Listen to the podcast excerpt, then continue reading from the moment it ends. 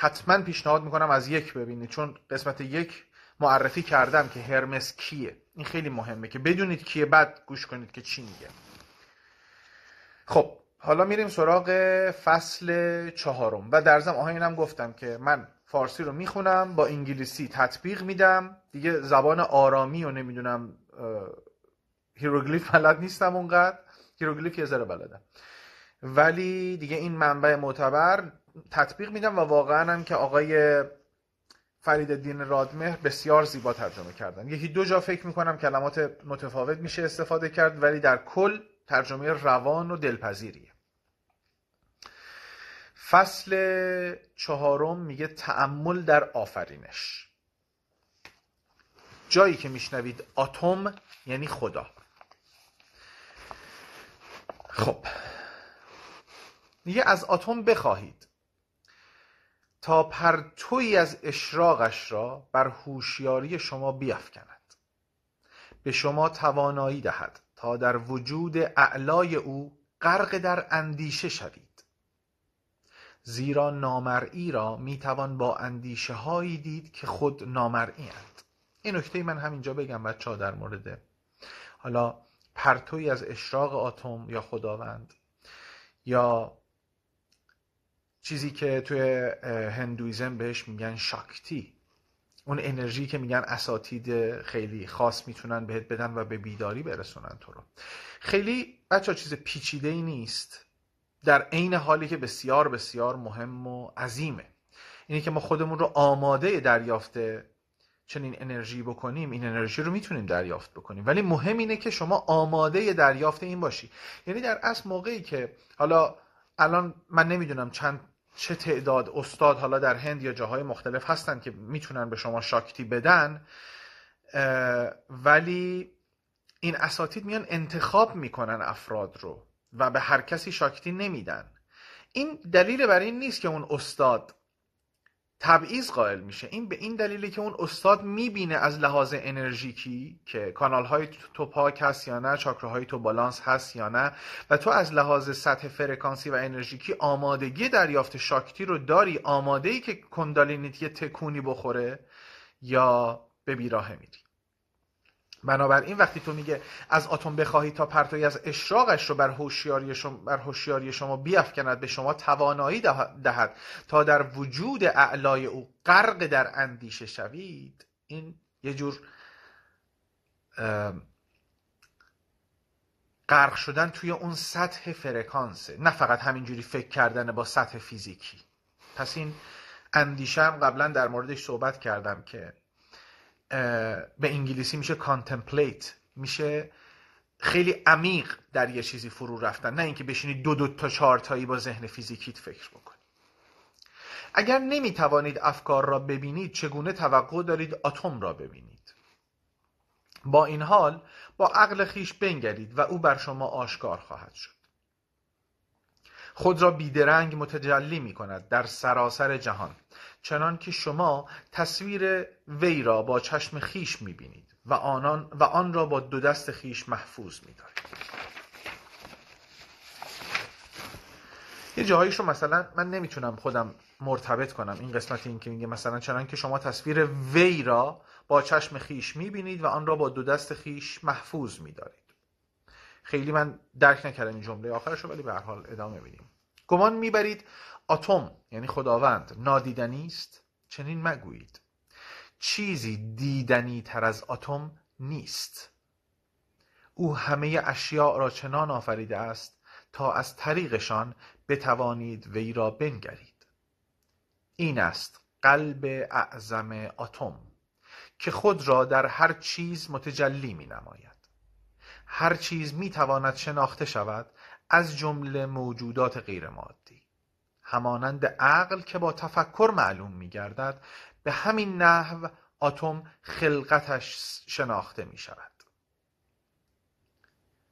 اتم آفریننده فراگیر از راه کلیت است. هر چیزی را به قالب واقعیت در می آورد آفرینش مرئی است. پس می توانیم خالق را بنگریم و این منظور آفرینش اوست. چی منظور آفرینش اوست؟ که او را بنگری. که در همه چیز او را بنگری. تعریف خداوند رو چی داشتیم؟ سه کلمه است. هر آنچه که هست. All that is. پس میگه پس می توانیم خالق را بنگریم و این منظور آفرینش اوست. و از آنجا که او همیشه در حال آفرینش است قبلا هم در این زمینه صحبت کردیم یعنی دائم الخلقه تموم نمیشه.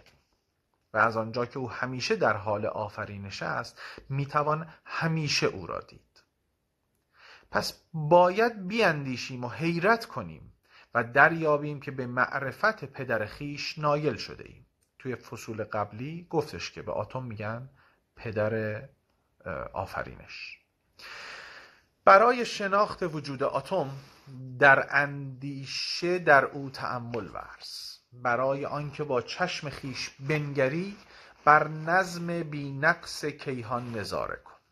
بر آن ضرورتی که حاکم است بر هر چیزی که تو در میابی نیکی همه بوده ها و بود شونده هاست.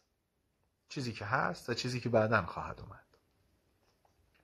بنگر ماده را که از حیات سرشار است و اتم را ببین که در هر وجود خود میتود هر کدوم از این چیزایی که خلق می‌کنه یکی از صورتهای خودشه و در هر کدوم از اینها داره میتپه.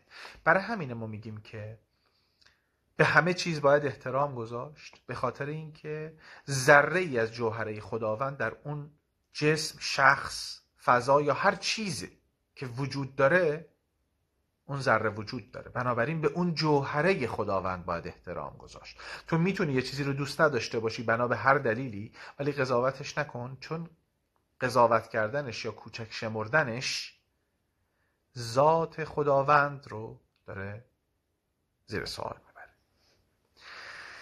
در کیهان تأمل کن که جسم قدیم اوست که همیشه تازه و بدیع می نماید.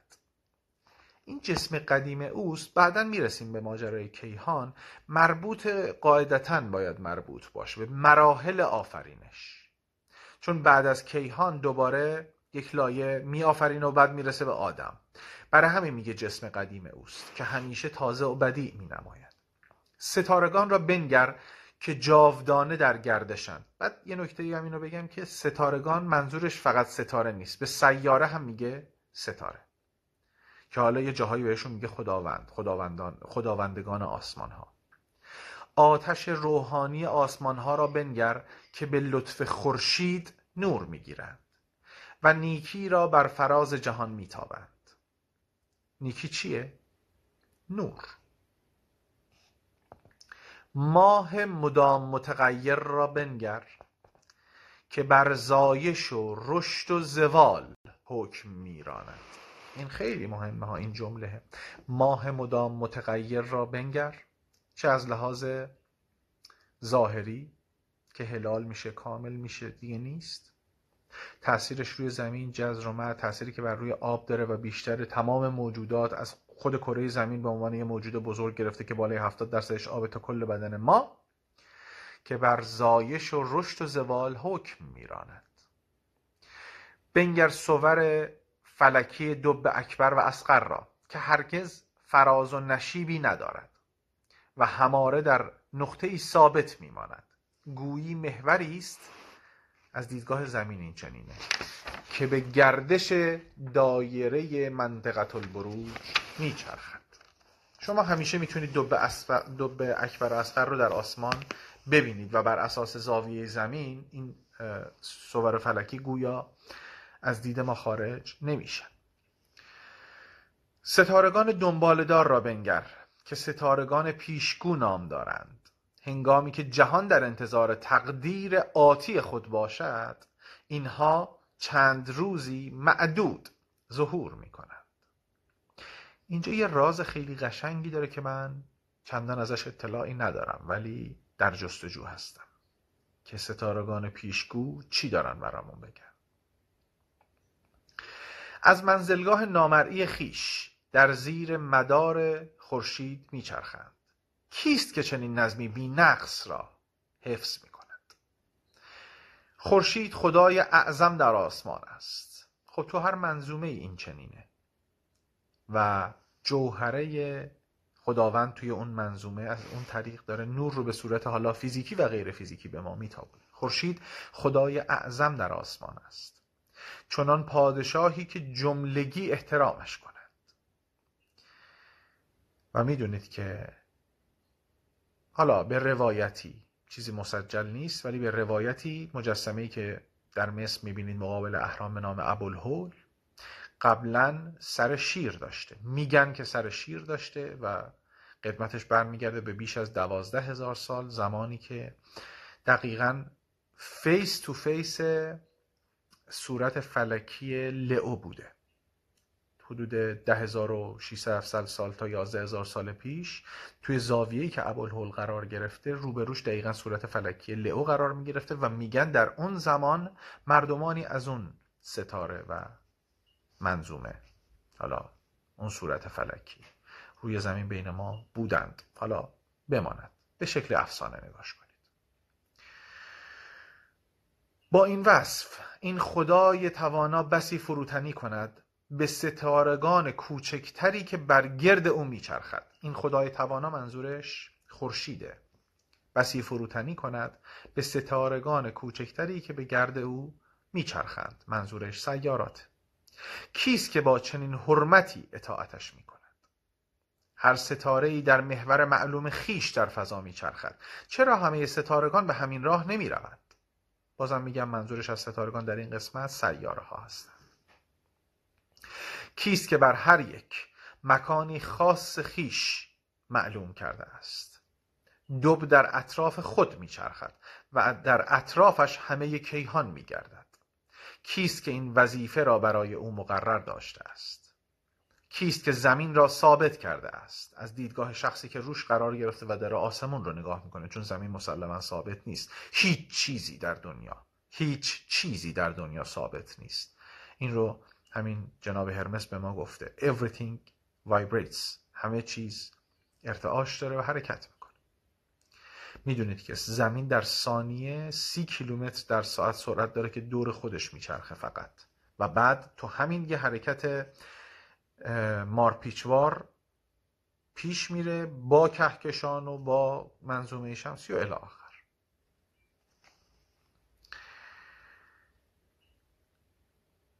کیست که این وظیفه را برای او مقرر داشته است؟ کیست که زمین را ثابت کرده است و دریا را در دلش با سواحلش محبوس ساخته است؟ بیشک صانعی این همه را باید. این همه نمی‌توانست از سر تصادف پدید آید. هر نظمی را نازمی و آفریننده ای شاید. تنها چیزی که نمی‌توان به حساب آورد همانا تصادف است. با این همه حتی بینظمی خود به دست رب است که نظم را بر آن حاکم می نماید بینظمی و نظم دو سر یک ماجراست. این رو هم قبلا در موردش صحبت کرد جزو قوانین هرمس.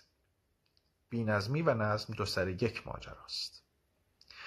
اگر تنها می‌شد که بالهایی درآید و به سوی آسمانها اوج می‌گرفتی تا میان زمین و آسمان معلق مانی می‌دیدی زمین سفت و محکم را رودهای در جریان را هوای سرگردان را آتش نافذ و ستارگان در گردش را افلاک فراگیر را. چه سروری در نگریستن چه سروری در نگریستن به این همه هست؟ تنها با یک سائقه همه به دنیا آمد این سائقه اینجا اگر کتاب داشته باشیم من احساس می‌کنم غلط املایی داره. سائقه هم با ساده هم با این این با سین نوشته و همزه حالا تنها با یک سائقه همه به دنیا آمدند. پی بردن به متحرک نامتحرک. پی بردن به متحرک نامتحرک. چون all that is وقتی همه چیز هست نمی‌تونه حرکت داشته باشه. چون اگه حرکت داشته باشه یعنی جایی وجود داره که نیست که اون اونجا حضور نداره. بنابراین این نقض تعریف all that is یا هر آنچه که هسته. بنابراین وقتی همه چیز هست یعنی جایی نیست که اون نباشه بنابراین حرکت در بیرون از خودش نداره چون بیرون از خودش وجود نداره. ولی در درونش همه چیز متحرکه. پس اسمش میشه متحرک نامتحرک. در هر چیز متحرک در هر چیز متحرک حرکت دارد که او در نهان است در همه چیز عیان است. لختی درنگ نما. لختی شما نخونید لختی یعنی یه ذره. چه سان در رحم پدید آمدی؟ به آن استاد ماهر فکر کن و در پی صانع باش. کیست که چنین تصویر خداگونه زیبایی ساخته است؟ این جمله براتون آشنا نیست؟ تصویر خداگونه. کیست که حلقه دور چشمانت را طرح افکنده است؟ کیست که سوراخ‌های بینی و گوش و دهان برای تو تعبیه کرده است؟ کیست که عضلات تو را محکم کرده و آنها را به هم چسبانده است؟ کیست که استخوان‌های تو را ساخته است و گوشت تو را با پوست پوشانده است؟ کیست که انگشتان تو را از هم جدا کرده است و پاهایت را استوار نموده است؟ کیست که به قلب تو شکل داده است و ششهایت را مجوف ساخته است؟ یعنی شبکه شبکه. زیبایی تو را چه کسی آشکار ساخته است؟ و ام امها و احشاء تو را در بطنت جای داده است یعنی در درونت. چه مهارت ها در تو به کار برده است چه هنرها پدید آورده است در خلق یک انسان. اینجوری بخونش. در خلق یک انسان. نه در خلق یک انسان. اینجوری نخونش. یک انسان. همین. چون بی نهایت موجود دیگه وجود داره در سطح فیزیکی و غیر فیزیکی. حتی در سطح فیزیکی موجودات دیگه وجود داره که تو قابلیت دیدنش رو نداری چون باش هم فرکانس نیستی.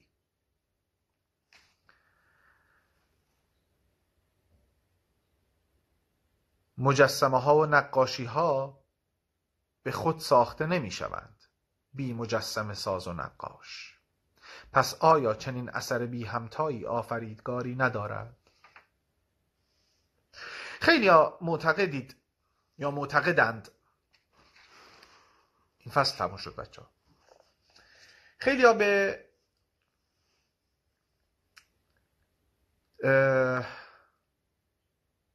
این فرگشت یا تکامل معتقدند که انسان یه مثلا ماهی و قورباغه و اینا بوده یواش یواش تکمیل شده بعد شده این.